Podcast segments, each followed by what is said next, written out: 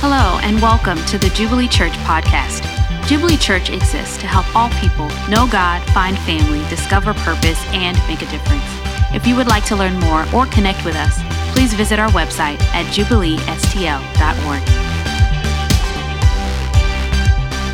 I hear we got some FCA students in the house. Got, got. All right. Nice. I don't know how you found us, but we are so glad you're here. That's awesome. Very cool. Hey, well, welcome everyone. My name is David Herrington. I'm the location pastor here, and, and uh, we've been walking through the book of Matthew. And, um, and uh, so I get the privilege of continuing us here in our, in our sermon series. Um, clause before I start, I may cough. I'm not contagious. I, the doctor put me on antibiotics and steroids. The cough didn't leave, but I'm super strong. So, super strong.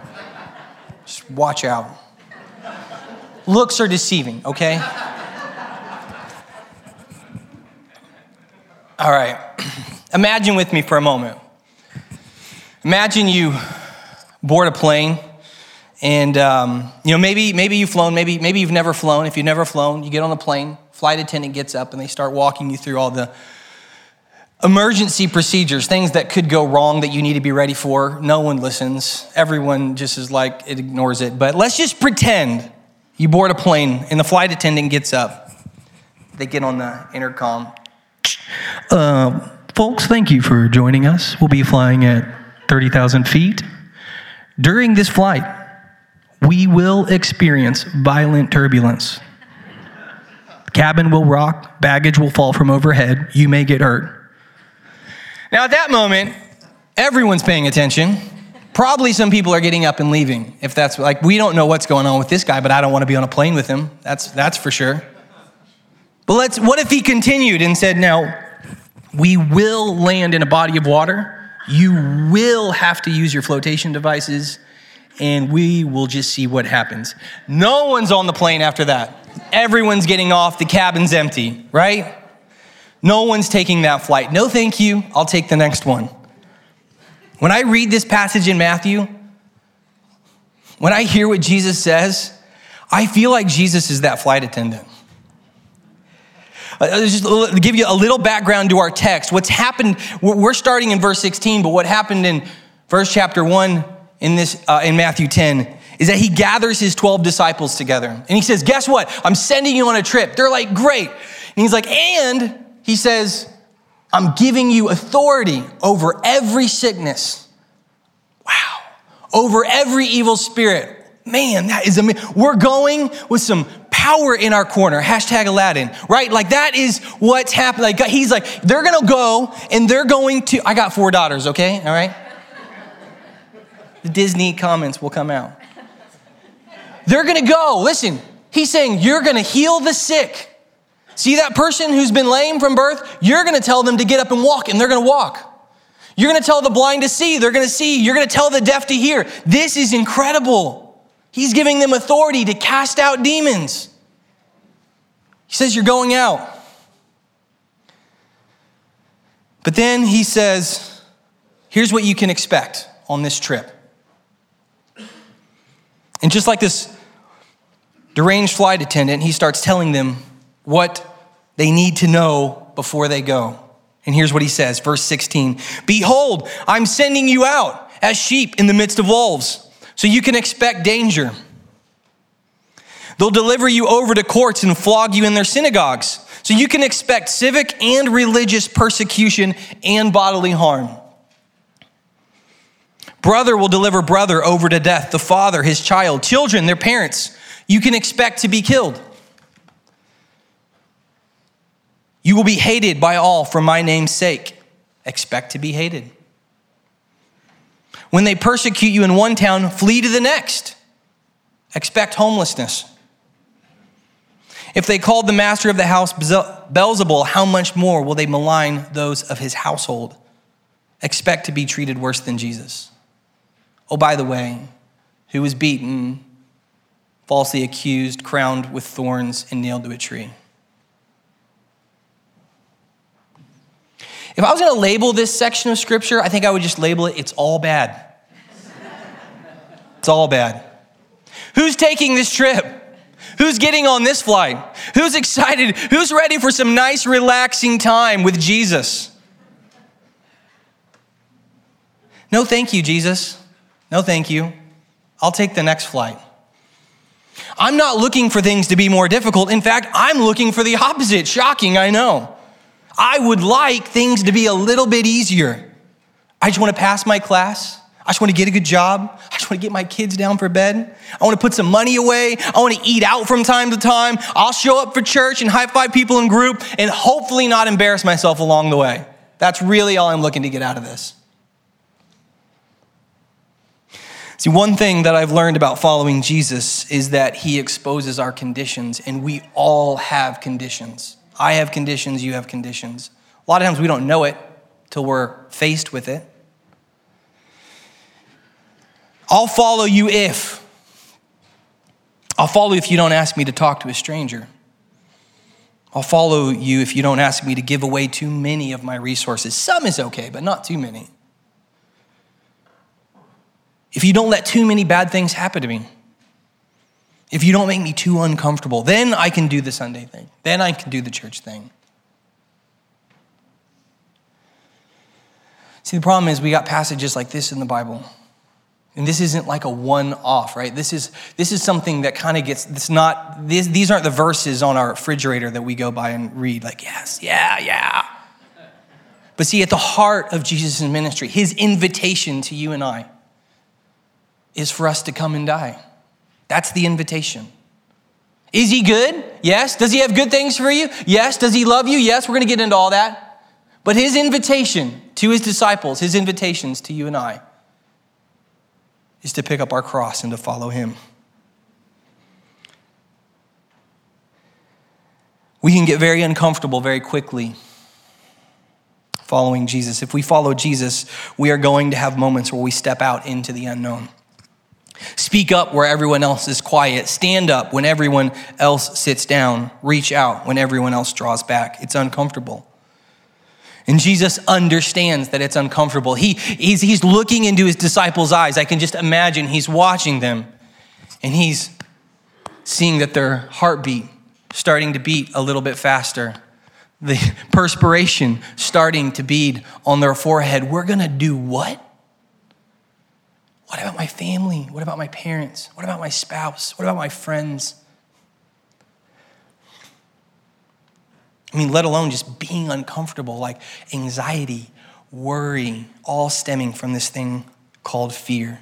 And it's, we feel it. We feel afraid. Honestly, we're afraid to step out into the unknown. We're afraid to do what's uncomfortable. We can, we're afraid to stand out. And He knows this. And Jesus speaks to our fear. And that's really what I want to focus on today. Jesus understands our fear, knows our fear, speaks to our fear. He doesn't ignore it, He isn't oblivious to it. He sees it written on their faces, He sees it written on our faces when He asks us to do something. But the disciples had been called to be disruptors of darkness. That's why they were set apart. And here's the thing that I am confident in I am confident that God has called you and He has called me on purpose to be a disruptor of darkness in our circle of friends, in our family, in our neighborhood, in our job, in our classroom. He's called you to be that. And He wants to steady us when we feel afraid to step into that. And I want to speak to what fear does. And I think there's some observations in this text that Jesus speaks directly to. Because at the, at the very heart of it, fear distorts. Fear distorts, it makes things that are not dangerous seem very dangerous. I could prove it to you. If a spider ran up my leg right now, you would see my reality get very distorted. I know that I am bigger, that I am stronger, that I could end a spider's life with this. But ask my wife. Ask me to kill. Watch one scurry across the floor. Like, I'm afraid. It's an irrational thing, but, it's, but that's what fear does. It distorts our reality. And they're icky.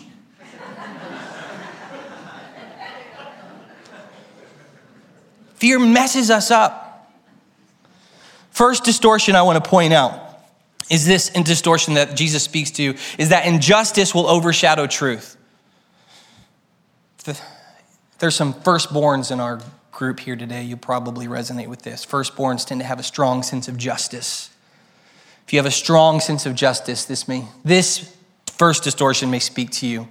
There is a fear, we can have a fear that injustice will overshadow truth, that corruption will overshadow honesty, that deceit will overshadow integrity.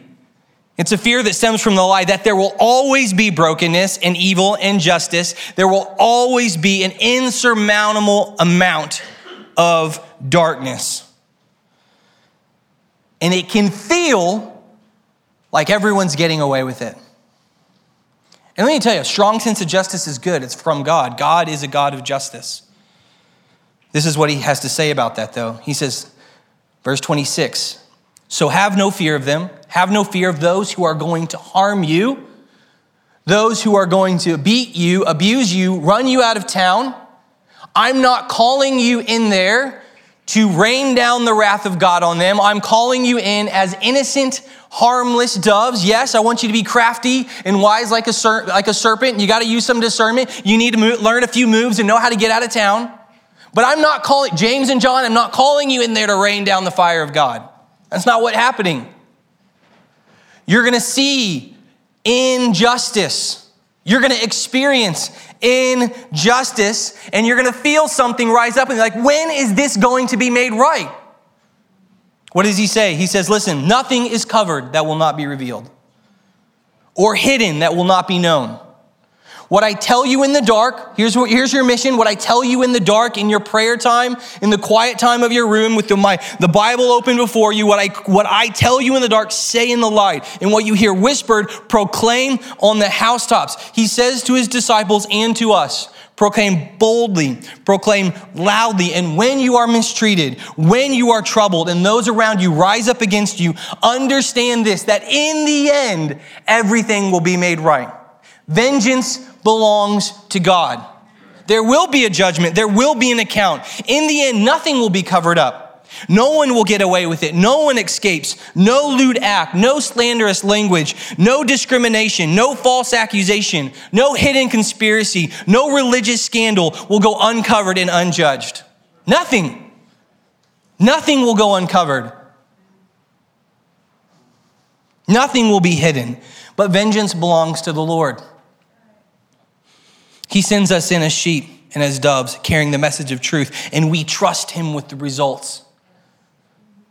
We trust Him with the power. We trust Him with the justice. We trust Him to make everything that is wrong right, which is what He promises to do. We trust Him and believe Him when He says He's working all things to good for those who love Him. We trust Him. We don't see it sometimes in the way that we expect or want or in the time, but we trust the God who is over all things. So, first distortion, injustice overshadows truth. God wants to dispel that. Second distortion, evil is greater than God. Evil is greater than God. In verse 28, he says, And do not fear those who kill the body but cannot kill the soul. Rather, fear him who can destroy both soul and body in hell. I really like this because I think really what Jesus is doing here is he's offering us a little perspective. He's giving us a little perspective. At least this is, this is my observation because what I know about God is He's not a God that is wanting His children to be terrified of Him and out of that fear, like a fear of like, He's gonna do something, He's gonna get me, I gotta follow Him. And we're gonna get to that in the next verse. But in this verse, I think he just wants to give us, a, he wants to reorient us because reorient us because fear distorts. God brings in, here's the reality. Here's the situation. He's saying, look, look, in this corner, all right, if we have a boxing ring up here, in this corner stands everybody who wants to do you harm. It represents evil, all right, standing 10 foot tall, seven foot reach terrible person, loves to harass you, loves for you to have a bad day. And his this this this opponent, this opponent, their favorite day is the day you die. That's that's their best day, is your worst day. That's in one corner of this ring. Okay? There's someone that can kill the body. In this corner, we have Jesus of Nazareth. We don't know how tall he is. We don't know how far his reach is. And frankly, it doesn't matter. Because, see, when Jesus speaks, when he speaks, when he says a word, the lame walk, the deaf hear, the blind see, fruitless trees shrivel up. He walks on water. He tells storms to knock it off, and nature obeys him. He speaks, and whatever comes out of his mouth, that's what happens. Oh, and guess what? If this opponent kills you, he can raise you to life. That's not a problem for him. And we have these two opponents, and oftentimes we stand in the middle of the ring and we're fixated on this opponent as if death is the worst thing that could happen to us. Death is not the worst thing that could happen to us.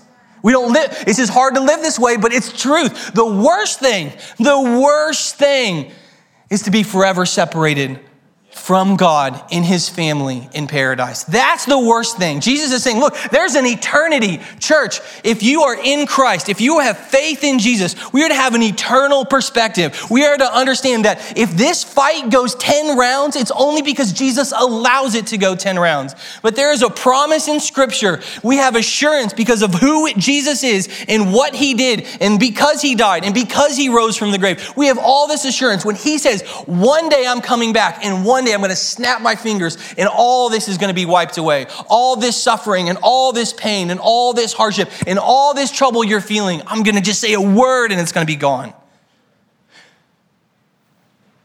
Who are your eyes fixated on? What's the worst thing that could happen? Jesus is offering us a little perspective. There's one in the ring we want to be standing with. There's one in the ring we want to be identifying with. God is greater. In the end, God wins. There's a moment in time when He will bring it, the fight to an end, ultimately, and we trust Him between now and then. Third distortion is God doesn't care. This is a big one. We've all felt this. I felt this. Recently, I felt this. God doesn't care. God doesn't care about me. God doesn't love me. God doesn't see me. What good is an all powerful God who doesn't care about us, who doesn't love us? And here's what happens. Your loved one gets sick, your friend dies, you lose your job, someone slanders you, steals from you, harasses you, friends abandon you. You get diagnosed with some chronic illness you go through something hard. We think, what's this, God? What's this? Why am I having this, having this trouble? I thought you loved me. Jesus speaks to this in verse, starting in verse 29. He says, Are not two sparrows sold for a penny? And not one of them will fall to the ground apart from your Father. FYI, there's approximately 50 billion birds in the world. Fun fact. Not a single one falls to the ground and he doesn't know it. Not a single bird. But even the hairs of your head are all numbered. Fear not, therefore. Fear not. You are of more value than many sparrows. What is he saying? He's saying, listen, I'm telling you, you will have trouble if you follow me. I had trouble, you're gonna have trouble. Because my kingdom that I'm bringing into this world is in opposition to the kingdom of this world. You're going to have trouble. But remember, remember this I love you. I love you and I'm with you. In fact, in the previous verses, he says, even when you're arrested and brought before rulers, I'm going to give you the words to say in the moment that you need to say them. I'm with you. I love you.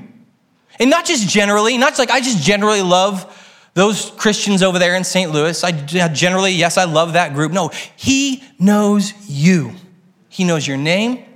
You could pick a day out of your life, day one, day 10, day 10,000, and he could tell you exactly how many hairs you had on your head on that day. He knows every detail. He knows what troubles you. He knows what causes you anxiety. He knows what hopes and dreams you have. He knows what gives you delight. He knows you, He knows what causes you to be afraid. And He wants you to know that He loves you. He radically and recklessly and ruthlessly loves you so much, so much that He was willing to come enter our brokenness and enter our mess.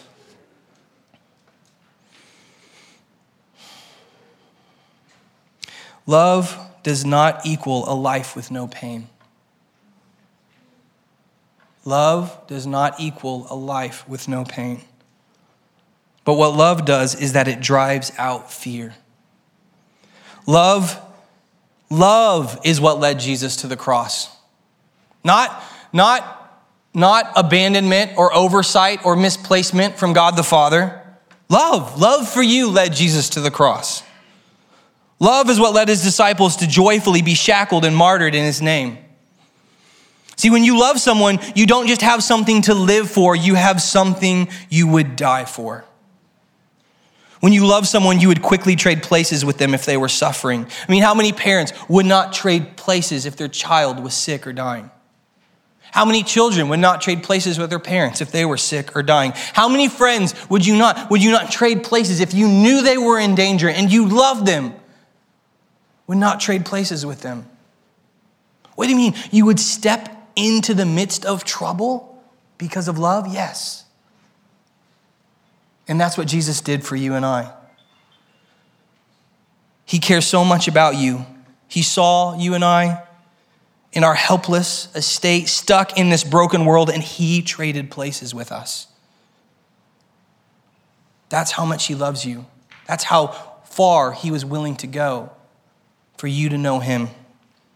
And if you're here today and your life has gotten you worn down, I just want you to know that He cares so very much about you. He wants you to know that He is alive. He wants you to know that He is the Son of God over all things. He wants you to know that if you need forgiveness, He'll forgive you. He'll heal your pain. He will give you a new life in His family with the best inheritance you could ever imagine.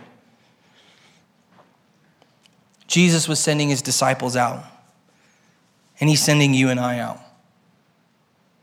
Not generally specifically. Not for the person sitting next to you in the chair, though he is, but I just want you to hear this. He's speaking to you. He is sending you out, not alone, not as orphans, but with his Holy Spirit and with one another to be disruptors of darkness. And we got to have both of that. We have to understand that God is with us, that Jesus, when he ascended, he sent his Holy Spirit to be with us, to reside with us, to speak truth to us, to empower us. If you have faith in Jesus, that is a work of the Holy Spirit. The same Spirit that raised Christ from the dead. That's the Spirit that is at work in your life. We're not alone, God's with us. And not just that, but he's put us together. And we need one another. I know we don't always feel like we need one another, but we need one another. Jesus didn't send his disciples out one by one. What does it say over and over? Two by two. He sent them out in groups. Why? Because they needed one another. Did they always get along? No. Did they always like it? No. But did they always need each other? Yes. And we need one another. I'm going to say that over and over again. We need one another. We got things coming up on our calendar. Joel was talking about it, but we got man camp coming up. Let me tell you something. We don't do man camp. We don't do this men's retreat so we can get away for a weekend. It's not what it's for. It's not for you to have fun, ultimately. It's not for you to have the best barbecue in your life. It's not. Now, before I sound brash, I hope you have fun. Like, I hope you have a good time and I hope you enjoy it.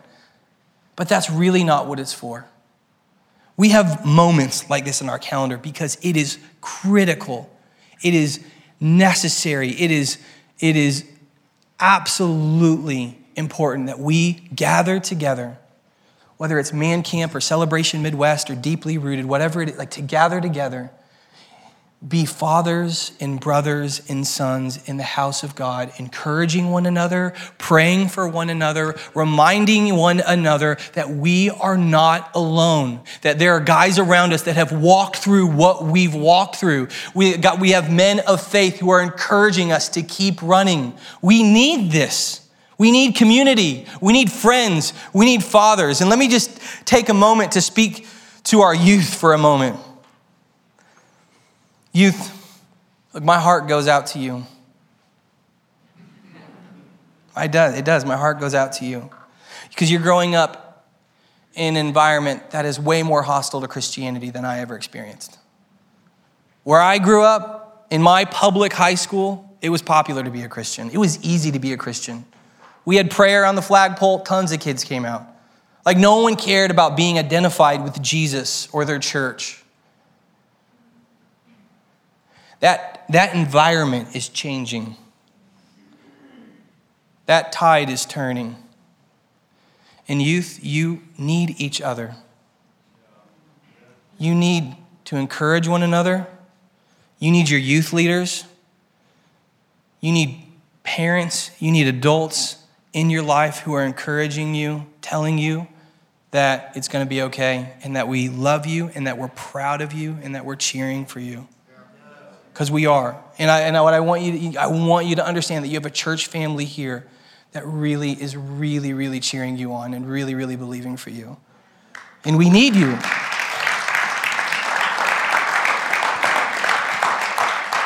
We need you. You're an important part of this family. Over 50s, let me talk to the over 50 group. You don't have to raise your hand. I see that hand back there. Way to be proud of being over 50.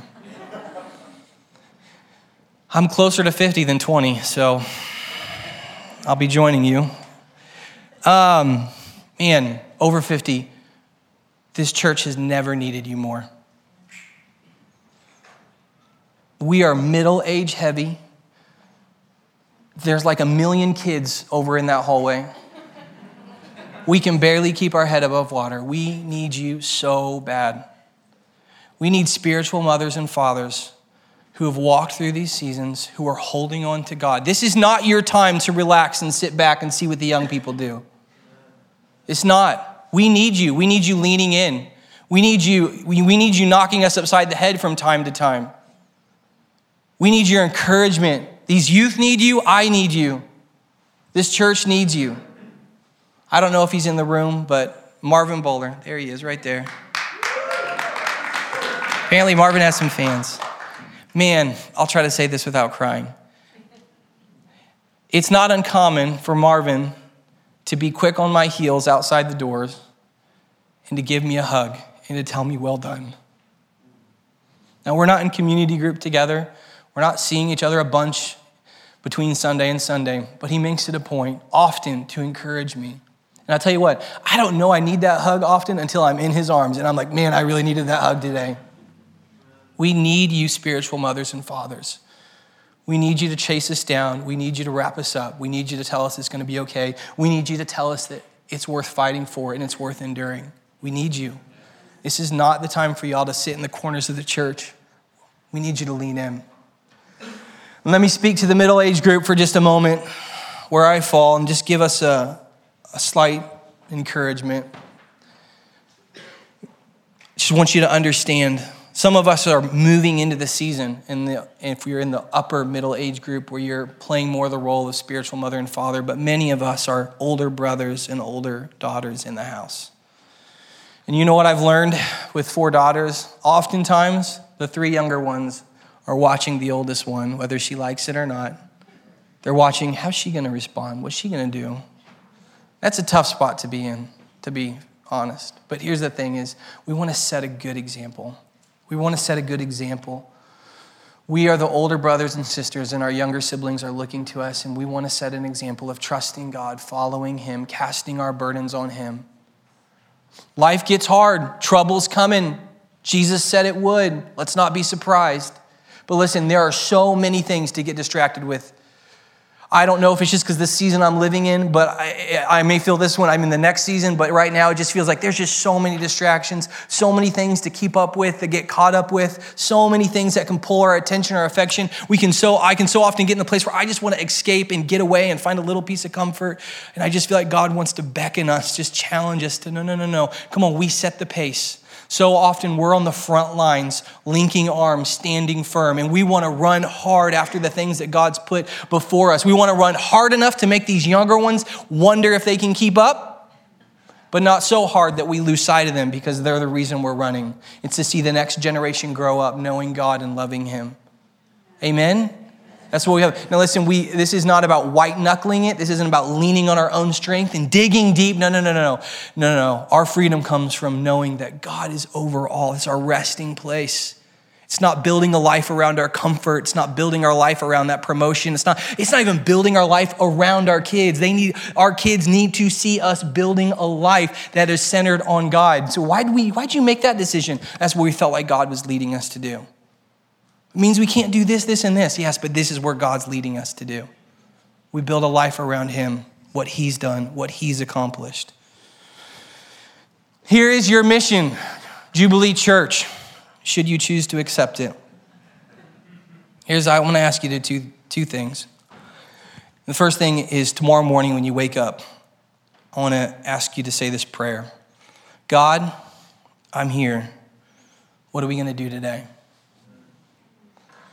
We pray early in the morning. Been praying Wednesday mornings. FYI, we're going to start praying Tuesday mornings up here, 6:30 in the morning out there in the lobby. Anyone can join myself and the other elders and many other leaders who come up and pray. It's a special time. But Nathan Halston, one of our members here, often joins and prays with us. And I don't even know, again, don't know if he's in the room, but Nathan prayed this week. He was just praying that that would be our question. Like, that's what we, we would pray that before God. Like, he was kind of challenging. And I just felt, he was just praying. I just felt that's prophetic. That's for us man, just to wake up. What, what, what would it look like for a church, a whole church of people to wake up and just make themselves available to God like that? God, I'm here. What are we doing today?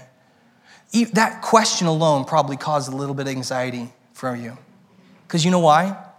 You're thinking, I don't know what he's going to ask me to do. And you know what? I don't either.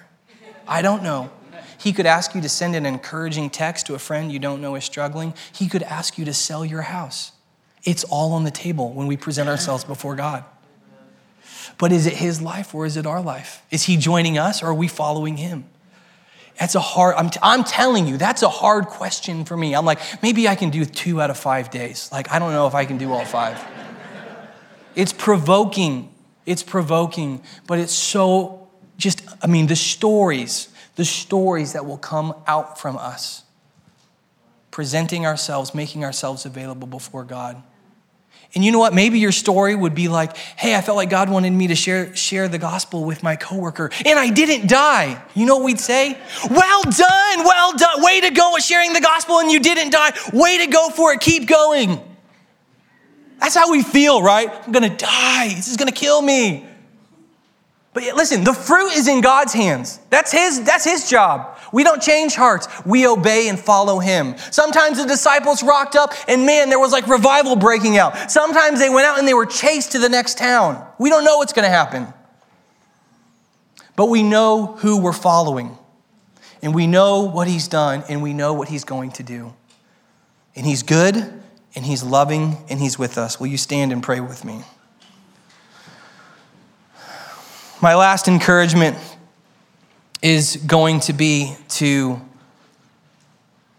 extend an invitation to someone to join us on Easter weekend. There's, uh, man, the, the, the, the, the kingdom of this world is against the kingdom of God. But our culture also just gives us these gimmies in the calendar, these gimmies. Easter Sunday is a Sunday where there will, people, there will be people who will say yes to an invitation that won't say yes any other Sunday of the year. We want to be people who understand that we have been called to be disruptors of darkness, and that could be sharing an encouraging text, sharing the gospel, giving someone a hug, extending an invitation to someone, say, "Come, come hear what, come just come see what God's doing over here. Come join me." And we pray every year, and people come on Easter. And listen, it, people come in with all their different reasons and all their different motivations and all their trouble and all their reasons. Maybe their heart is hardened against God or not. And there is no one that is too far off that God can't meet. There's no one. God can do anything. Let's believe Him for anything. Let's live like He can do anything. Jesus, we just pray right now. We ask you, Holy Spirit. Lord, we just say we, we need you first. We, we can't do anything apart from you. This isn't about us. This isn't about the name Jubilee. This isn't about what we've done. This is about you. Jesus, this is about you who has gone before us, who's all around us, who goes ahead of us, God, who, who has already secured the victory. Jesus, this is us following in your footsteps, and though there may be trouble, Lord, in the midst of trouble, we may be secure in your presence.